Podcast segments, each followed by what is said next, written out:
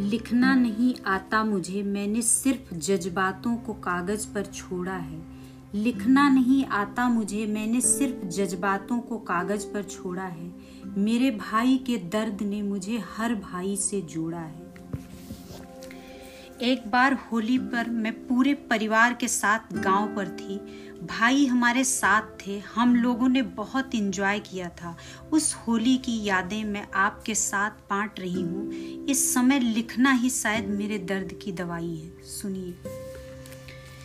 कैसे वो होली थी, खुशियों से भरी मेरी झोली थी। कैसे वो होली थी, खुशियों से भरी मेरी झोली थी। रंगों का फुहार था, खुशियों से भरा घर बार था।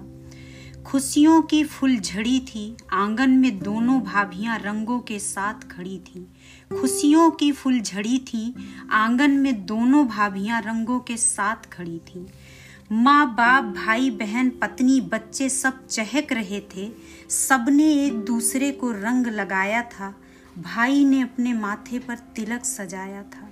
सबने एक दूसरे को रंग लगाया था। भाई ने अपने माथे पर तिलक सजाया था। चेहरे पे उनके जैसे कोई नूर आया था।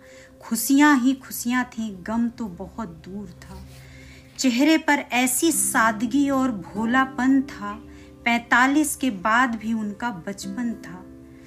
चेहरे पर ऐसी सादगी और भोलापन था। पैतालीस के बाद भी उनका बचपन था। वो होली मेरे जीवन की सौगात थी।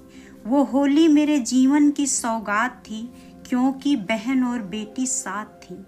वो होली नहीं ठंड में जैसे रजाई थी। वो होली नहीं ठंड में जैसे रजाई थी। सूखे हुए हलक की सुराही थी।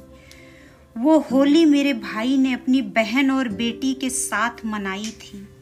भाई के साथ बीती हुई स्मृति बताती रहूँगी। आप सुनते रहे तो मैं सुनाती रहूँगी। धन्यवाद।